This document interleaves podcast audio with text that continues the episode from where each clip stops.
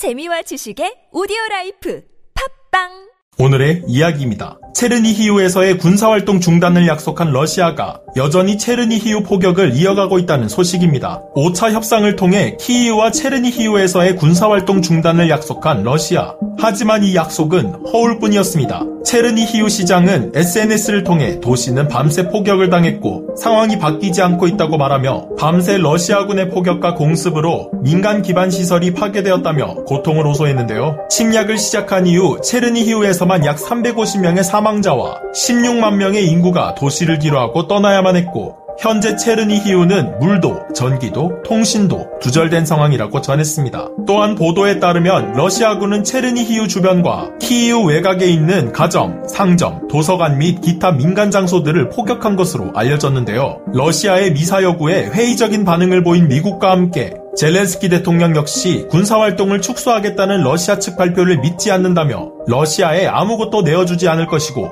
모든 영토를 위해 싸울 것임을 강조했습니다. 이에 우크라이나와 러시아 간의 전쟁에 낙관론을 보이던 이들도 러시아의 행동 없는 말을 믿을 수 없으며 친러 성향을 띠던 이들조차 러시아의 진격을 막는 등 여론이 점차 러시아의 등을 돌리고 있는 것으로 알려졌는데요. 한편 회담의 결과인 러시아 군사활동 중단에 대한 소식을 접한 익명의 미국 관리는 CNN을 통해 러시아군이 얼마나 부진한 성과를 내고 있는지 러시아 경제가 제재로 인해 얼마나 마비되고 있는지 등과 관련해 푸틴은 고문들로부터 잘못된 정보를 보고받고 있는 것 같다라고 말했는데요. 이 익명의 관리는 이 평가에 대해 미국의 첩보조사 결과에 근거해 밝힌다고 설명했습니다. 조사에 따르면 이와 관련해 푸틴과 러시아 국방부 관리들 사이에서 불화가 생기고 있다고 설명하며 푸틴은 현재 국방부 지도부에 대한 불신이 생긴 것으로 파악하며 푸틴은 러시아 군대가 우크라이나에서 병사들을 잃고 있다는 점을 모르고 있는 것 같다고 말했습니다. 날이 갈수록 신뢰를 잃어가는 러시아와 반대로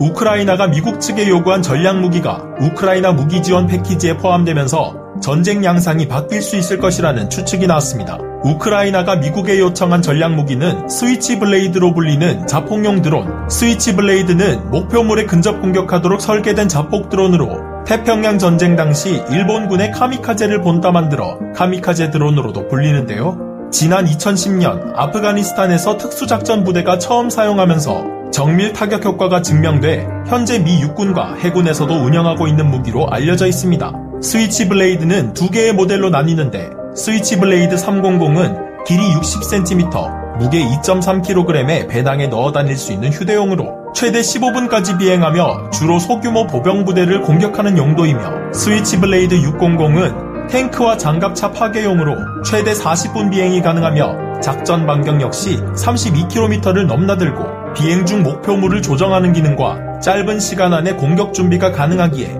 군사 전문가들은 스위치 블레이드의 위력을 높게 평가하는 것으로 알려져 있는데요. 지원받은 무기들을 재해석하며 현명하게 전략에 사용하는 우크라이나. 과연 이 무기가 실전에 투입된다면 전쟁의 흐름이 어떻게 바뀌게 될지 주목됩니다. 오늘의 이야기.